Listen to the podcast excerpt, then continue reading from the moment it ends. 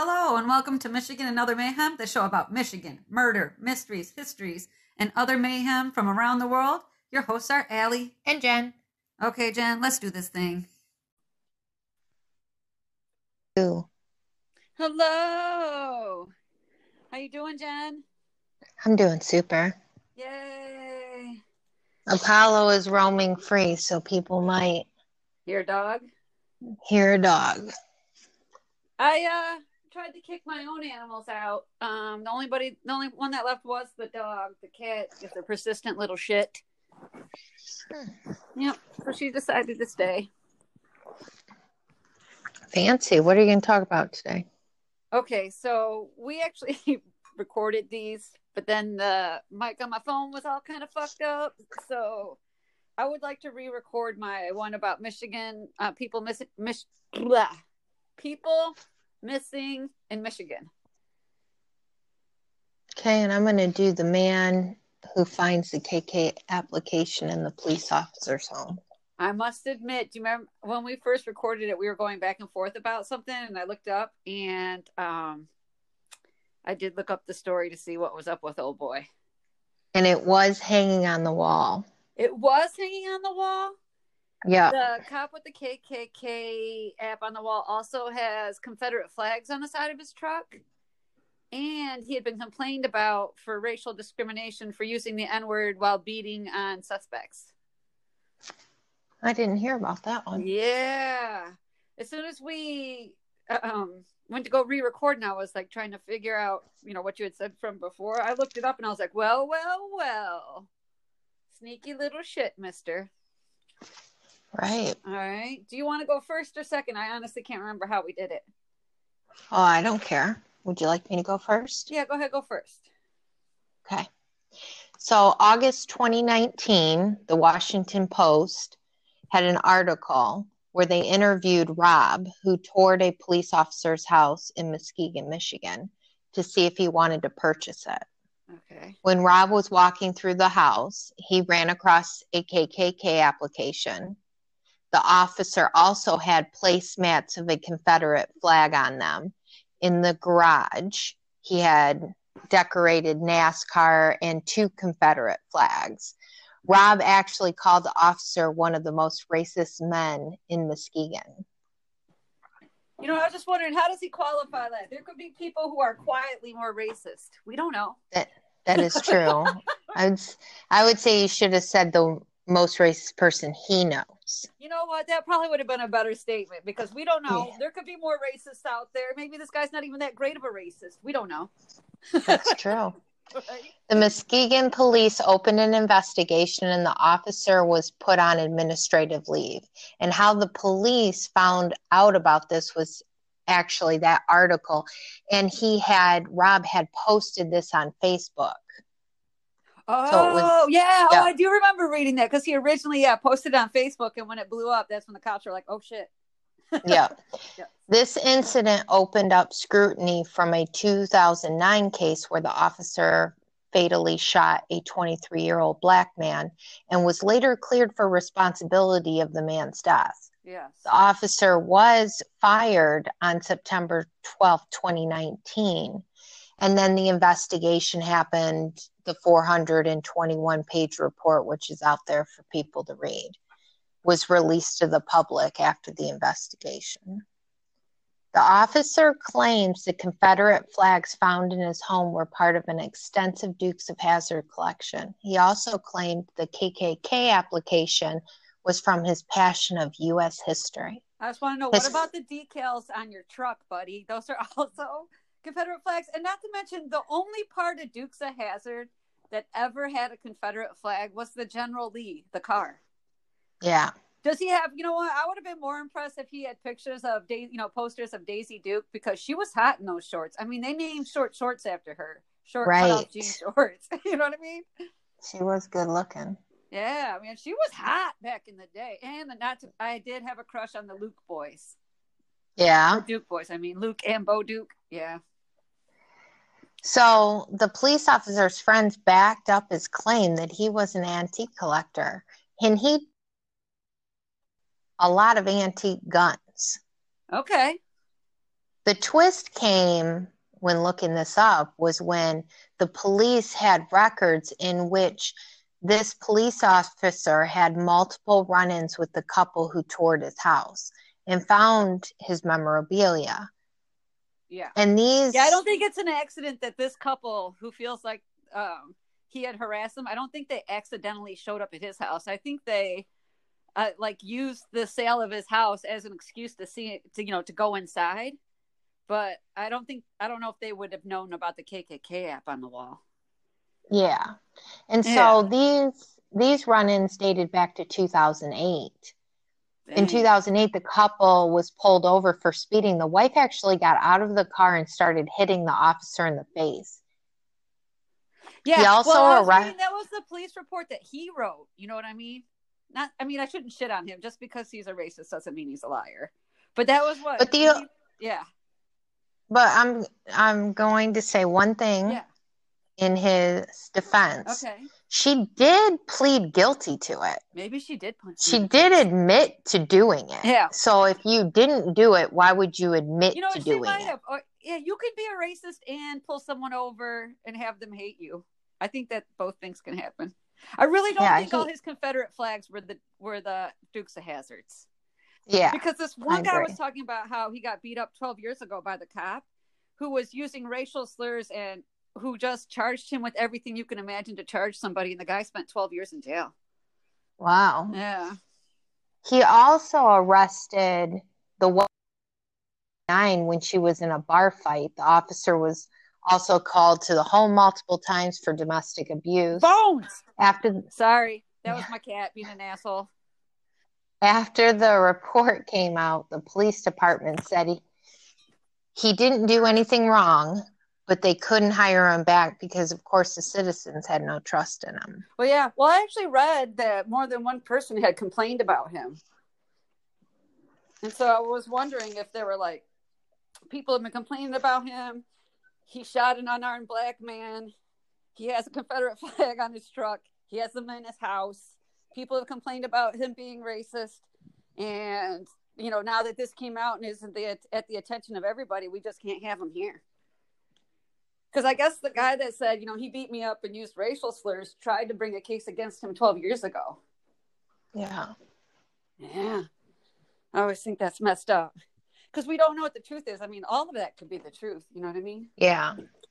Yeah. All right, so what do you got? Okay, so I. Uh, sorry, I was fighting the cat. So, uh, Crime Stoppers is what I've used, CNN.com, UpNorthLive.com, TheFreePress.com, or Freep. Click on Detroit and the News Herald. Oh, also M Live. So I just did a lot of like uh, missing women ones. Okay. And the one that, um, the first one that came to me was from one of our listeners named Chris, who mentioned this on Facebook. And it's the disappearance of Gina Collins. Oh, and Chris, I was like, oh, yeah, my brother in law, he's a trucker, like my brother in law, Ben. And he said that Gina went to school with uh, Chris's wife, with his wife. And that's what brought the uh, disappearance to his attention. But I forgot to ask what his wife's name is. Sorry. I'm sure it's a lovely name. A nice lady. so the the disappearance of Gina Collins is one of the ones that just creeps me out when this things like this happen because it's somebody disappearing without a trace. You know what I mean? So Gina Collins, uh, her middle name is Shirley. She went missing on New Year's Eve 2013, leading into 2014. And she was last seen in Flint, Michigan, at the corner of Pettibone and Fenton Road. Gina was 19 years old when she went missing. And she was last seen around like, you know, 10, 11 o'clock at night on the night that she went missing. So New Year's Eve. And Gina is a white woman. She has naturally brown hair and hazel eyes, and she's about five seven. And at the time she went missing, her son was like two years old. Then I started to do the math on it. This he's like eight years old now, and I was like, oh, this poor kid. yeah. Yeah, and it's literally she made a phone call from a nearby phone. Somebody saw her standing on the corner, you know, just not like, you know, working the corner, but just standing there. And then boom, nobody ever sees her again. And I always like, you know, I'm someone that always thinks about all the different scenarios. Like, did she accept a ride from someone she knows? You know what I mean? Because it's almost midnight. You might be looking for somewhere to go when the ball drops. Did she just get in a, you know, like a, a like a an acquaintance's car, and he's like, "Look, I'll give you a ride home," or was she just like snatched off the street? Yeah, unsolved murder style. You know. I think she got snatched off the street. Oh my gosh, that's yeah. I was. I think most people do. Yeah, I'm either thinking snatched off the street or someone she thought was safe. She got into the car and they were not a safe person. You know what I mean? But if you know anything about Gina, um, Crime Stoppers is working on her case. You can call 1 800 422 jail, J A I L. But I was like, yeah, oh my gosh, I always worry. I always worry. I wonder. Yeah. So the other one is this one that drew my attention because a woman claims that men are she's has she's having a shootout in this remote cabin with these men. The police go to check on her and she's gone and they never they don't find her. So adrienne quintal called a friend on october 17th 2018 at about 2.34 in the morning. And adrienne who goes by ada was at an address to a cabin in honor michigan but she's actually from southfield but she's staying at a friend's cabin okay she's 47 years old and Ada told her friend that two men were outside her cabin and they were shooting at her. And she said that she shot one in the face while returning fire. And Ada, um, her friend, you know, asked her friend to call the police for her. So Ada's friend does call the police and they arrive at the residence in about 13 minutes because there was some issue with the address in honor. And Ada was not at the home. And there were bullet holes in the window panes and evidence that bullets ha- had been fired from inside the home. And there were spent shell casings in the cabin. And they also found a nine millimeter handgun that was registered to ada. Mm-hmm. her purse and her shoes were in the home and her vehicle's parked outside right? But she's just gone there wasn't any evidence of two other people being at the cabin they didn't find any blood evidence that backed up her claim that she shot a man. And police with canine units did track to a pond that was about 800 yards away that had been created by beavers, but they didn't find Ada. So, nine weeks later, in December 21st, uh, 2018, Ada's family is still looking for her. And they had broke down part of the beavers dam to help drain the pond to help with the canine search. And the next day, after the water had receded about three feet, they do see what they think is a body in the water. And they called the authorities and they removed the body from the pond. And immediately they thought it was Ada because they could see some scars and a tattoo on her ankle. So foul play is not suspected and her death was ruled accidental. So, according to the toxicology reports, she had a significant amount of meth in her system and there wasn't any trauma to her body. so what they believe is she did a lot of meth. She starts to hallucinate. She gets paranoid, and for she thinks she's in a shootout with two men. She for some reason goes outside without any you know coat or shoes on. Either she falls into the water and dies of hypothermia, or she goes into the water for some reason and dies of hypothermia. But it there weren't there wasn't actually two men that were kidnapping her. Which originally, originally, all you know is that she says she's in a shootout and then she disappears. And I was like, oh my gosh, she's been taken. But it turned out she actually had a drug problem. Yeah, and I still don't understand how it took them so long to find her. I mean, oh, 800 yards, eight, 800 yards. Yeah, well, they had dogs. Yeah. Well, the dogs led them to the pond, but they don't see her when they get there. And at that point, I think maybe her body had sunk. Hmm. Because I know that when we die, like our body fills with gases, and that's one of the things that pulls us to the top of the water. So I don't know. Maybe I think like, that takes so many days. That's true. That's true. So they don't see her right away, and then they start to take down the beaver pond. The water goes down by about three feet, and that's when they see her body. So I also wonder, like, did her foot get stuck under a log, and she goes to pull it out, and then she gets too cold and she dies? I don't know. Yeah. It's all speculation by me. And like I said, Michigan, we don't have wildfires, we don't have hurricanes, we don't have earthquakes. You know, we don't have a lot of stuff, but the cold will kill you. We will kill you with right. some cold. You know what I mean? Like, right? yeah. So the next story is about this woman. Her name is Irene Kin, K I N. And she was 86 years old and she went missing on February 1st, 2020. And I saw that my mom had posted something about her disappearance on Facebook. and that was one of the things that caused me to look her up. She was from Brownstown, Michigan. And on, excuse me, February 16th, 2020, around 3 p.m., the police were called to Riverview Land Preserve. Somebody had set a car on fire there. But when they, you know, upon inspection of the license plates, the police were able to determine that it was Irene's car. And it was quickly determined that Irene was not in the car. And authorities detained two kids that were responsible for setting fire to the car. And police determined that the kids hadn't seen Irene and they were only interested in setting the car on fire, right? They're like, do, do, do, do, what is that? It's a vulnerable car. Let's see how well it burns, right? Hmm So Irene's body was found some distance from the car in a remote area of the preserve that's under the jurisdiction of the Department of Natural Resources. And it was determined that she parked her car and then wandered off, getting lost.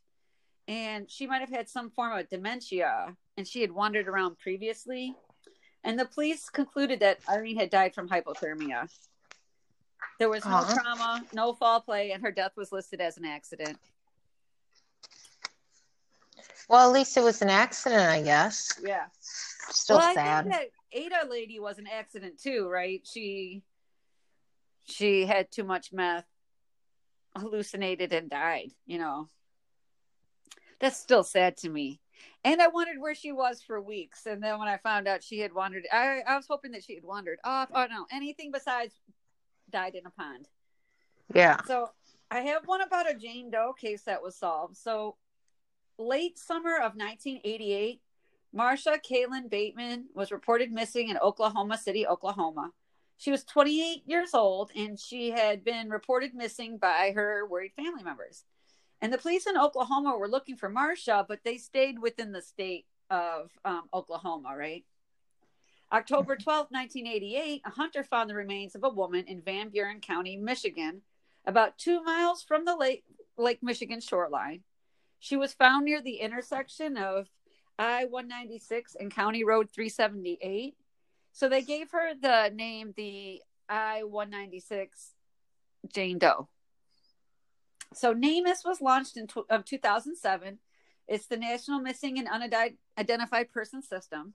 And in 2018, Kalamazoo Mortgage, it's that's a company, they made a donation to the Michigan State Police, and they and the Michigan State Police used those funds to send the I-196 Jane Doe femur to be tested for DNA. And so this was like 30 years after the body had been found. So I have a question for you. So say this was like your mom who had been missing 30 years. Would you rather know that she was found or would you rather uh, have hope that she's still out there? I would want to. I would want to know. Me too. I was talking to a coworker that was like, "No, you know that that ruins somebody's hope." But I was like, "But at least you know the truth, right?" Yeah, but I think at some point, at least for me, Yeah, that I would recognize that hope's not real. true. You know what I mean? So I think when you hope for something, but you darn well know what the outcome's going to be, Yeah, it's not making you feel any better. you know what? Like that's true. that's for me. So I wouldn't. I would recognize that my mom's probably dead. It's definitely dead.